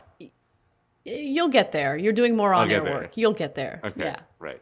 Yeah. yeah. you should tweet more. You should be more online. Right. Um, so uh, this is the part of the show where we take your questions, and Yeah. I didn't mention that before I came on, and then we just started riffing. But um, people have questions. Also, please hit like. Please hit subscribe. Um, Yeah. there's quite a few of you watching. Tell your tell your friends, tell your parents, tell your daughters, tell your brothers and your sisters and your cousins. Yeah. Yeah, exactly. Tell them all right now. Uh, Right now. email. Call them up. um, so we have one person has already asked a question. They asked, um, Okay. "Why do you think the media always ignores the obvious systemic issues in those feel-good stories? And is there a way to fix that through legislation?" Um, Anna, do you Mm. want to pick that one back up, or Yeah, I, I think that's a really great question. I don't know what the solutions are. Uh, really, I, I get a little uncomfortable when it comes to any type of regulation because we're dealing with this insanely corrupt political system, and I would rather not have them decide what type of regulations would impact uh, media and, and journalism. But I will say, like, I, I'm going to speculate as to the reasons why uh, legacy media outlets tend to ignore the systemic issues that happen to be the root of the problem, right? Um, first off, when it comes to television media, you guys got to remember that the hosts are millionaires. Like they're Yeah. incredibly wealthy and disconnected from what most of us are experiencing. And then on top of that, you have to look at their business model, right? So if their business model is, you know, reliant on advertising money, well, their corporate advertisers are not going to like the type of commentary and the type of coverage we do on a show like this. And Mm. so, and then I also think even even Verso. before all of this, ex- yeah, you know, we hands off Verso. We're not, and Verso's great, but that's the thing. I mean, people like us who work at Jacobin and the Young Turks, finding advertisers is impossible because Mm. there's this, you know, there's a huge disclaimer in these deals indicating that like we're not going to allow anyone to censor us in any way. And so advertisers pull out immediately because they know mm. that they're probably going to get criticized based on the type of content we do. But even before people get hired and get paid millions i think that the hiring process plays a role as well. You want to hire like-minded individuals so you don't have to censor them. These are just things that they already believe and what yeah. they believe is that there aren't systemic issues and we should just focus on like charitable nonsense instead of reforming the system. Yeah. There's like a really famous Noam Chomsky interview with some like British guy and you know and the British guy is challenging Noam Chomsky. He's like, see, see no one has called me up to t- today to tell me like you know give me the list of questions and the, the, no one's given you know like no one has called me up and he's like and Noam is like he responds and he's like yeah they don't need to like you believe certain things and you sincerely believe them. And that's why you're in that chair. If you believe different yep. things you wouldn't be in that chair. Um, and you know i've i've worked in i've worked in the corporate media um, and i've seen it from the inside in the new like in the newsroom. Um, it, again it's not the it's not the smoke filled suits calling you up uh, to be like hey could you like not do that? It's more of like a it, it, filters down institutionally and and there's just like a whole lot of what what's called self-censoring you know? Like you know that you shouldn't yeah. like slap the hand that feeds you. Most people kind of know that instinctually. You have to be a certain kind of um like polemicist or something to to ver- like go real go after the hand that feeds you you know? Um, and uh, most people just aren't like that. And, and so they, they understand kind of on some instinctual level that they can't really challenge power when it comes from uh, when when you're existing in this like for profit environment. Um, and which is why like I always think about a lot and it's like a thing that used to be a a, a, bigger thing on the left is the, the belief in a public media. I know like Amber Frost has talked about this on, uh, at some point. Like the, the news is a public good that should be funded by all of us, like electricity or water or you know that this it's the same. The, the, you need information for a society to function, and therefore the people should kind of have a stake and control uh, of of the information and, and some form of like a public media that is both in but is, that is public but also kind of independent of whomever mm-hmm. you know is in power, which is like the tricky um, kind of way to structure it. But you, you you need some sort of public media that is accountable to people, not accountable to corporations, essentially. I totally agree with that. And and one other thing I just wanted to add, every once in a while um, one of these cable news networks or mainstream media outlets will screw up. Maybe they don't do their homework and they'll hire someone who actually does want to challenge power. And there are smoke filled rooms. Like in, you know, in 2010 and 2011, when Cenk was hosting on MSNBC, mm, yeah. he was very critical of the Obama administration because, first of all, he was right. Obama was making all sorts of awful policy decisions. Um, and, and he, you know, Cenk wanted to do a, a fair show that doesn't just hype, like hyper focus on Republicans, but also keep liberals accountable for their actions. And he was called into, um, Phil Griffin, that's his name, I think. Uh, yeah, Phil the, Griffin the was time, the head of, MS, of, of, of yeah. MSNBC, yeah. He was the his head office, of MSNBC. Yeah. yeah. He told Cenk that MSNBC, they're not outsiders, they're insiders. And he said something oh, yeah. along the lines of outsiders, you know, they're cool. They wear leather jackets, but we don't do that. Like something along those lines, which is like the cheesiest thing I've ever heard in my life. Yeah. But uh Cenk turned down, and he never talks about this. It drives me crazy because it gives you a sense of what kind of person he is. He turned down a million dollar contract, million dollars, because he refused to be censored by MSNBC. Mm. And like, you know, believe me, he is not making a million dollars right now, um, yeah. and probably never will. But and, you know, it, yeah. yeah. No, the, and by the, the way, the Obama administration hit up MSNBC and was like, "Hey, what's up with this? What's what's up with this dude? Like, what? Tell him." I remember up. when Cenk and, was and on MSNBC. I remember that really well. I was yeah. like, "What's going on here? Like, this is not going to last." like I had like very, I like understood that that was like you know uh, that that wasn't that wasn't going to last very long. But like I remember, I mean, I I I'm old enough to remember when Phil Donahue was fired from S, uh, from MSNBC for opposing the Iraq War. I mean, think about yeah. that. You know, like they weren't. It wasn't even a partisan thing. Like Cenk was going after Obama, who's like you know, Phil Donahue was going after Bush. Mm-hmm. You know, like the other side, and and he got fired. So yeah. right. Well, I think I mean what both of you just said, I think is, I mean, that's that's basically it. But I would just add one more piece that for the skeptics out there that that want to push back against the like, oh, this sounds conspiratorial, the smoke filled room argument, and like, I think a lot of times, like because it is like a power structure, like a pyramid that goes up to the top, where it's like just a couple people up there who are making uh, workplace decisions for everyone below them, and basically political decisions for their employees. And um, I think part of it is just those like you know anti-left kind of political or ideological reasons, but part of it also is competition. It's like the name of the game with capitalism, like, and this might even sound a little dogmatic. And I think this is something that you, our lovely viewers, should just like consider and then like test the like in circumstances when you're thinking about like why are these corporations doing what they're doing fundamentally like the driving force in capitalism is competition it's like either you get a, like a relative advantage against your competitor or you uh, you risk losing out and like drip, like dropping below your profit margin and the whole thing is is over. And so mm. like and competition is so fierce in capitalism and like we feel the competition as workers as people in labor markets trying to get jobs but like and obviously it's horrific because it's like work or starve.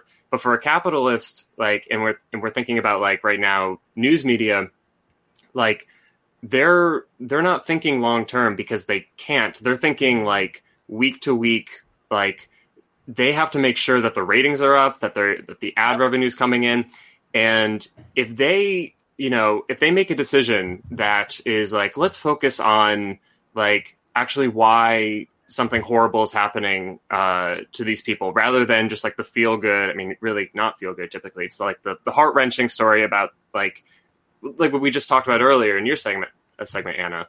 Um, and uh, like Blaze, that poor little boy who was given up by his parents because they can't afford uh, health care. Like, how is that not the story? How is that not the heart of the story anyway? Right. Go, go because if they don't do the thing that's going to drive in viewers, and it, it typically are those more emotional things, it's not like the, like, let's talk about the structure of power in society. Like, it's going to mean a dip in, in ratings and it's going to mean a dip in profits. And mm. like, just like fundamentally their existence as a corporation is now in jeopardy that like yeah so it's it's both the individual decisions and a lot of it is that especially in something yeah. like media but like just at the corporate capitalist level of what's going on like yeah. that's that's it. Like it's either make profits or you lose out and and you die. Yeah. No it's true. I mean when when the news had to compete with entertainment for attention to survive because this is new.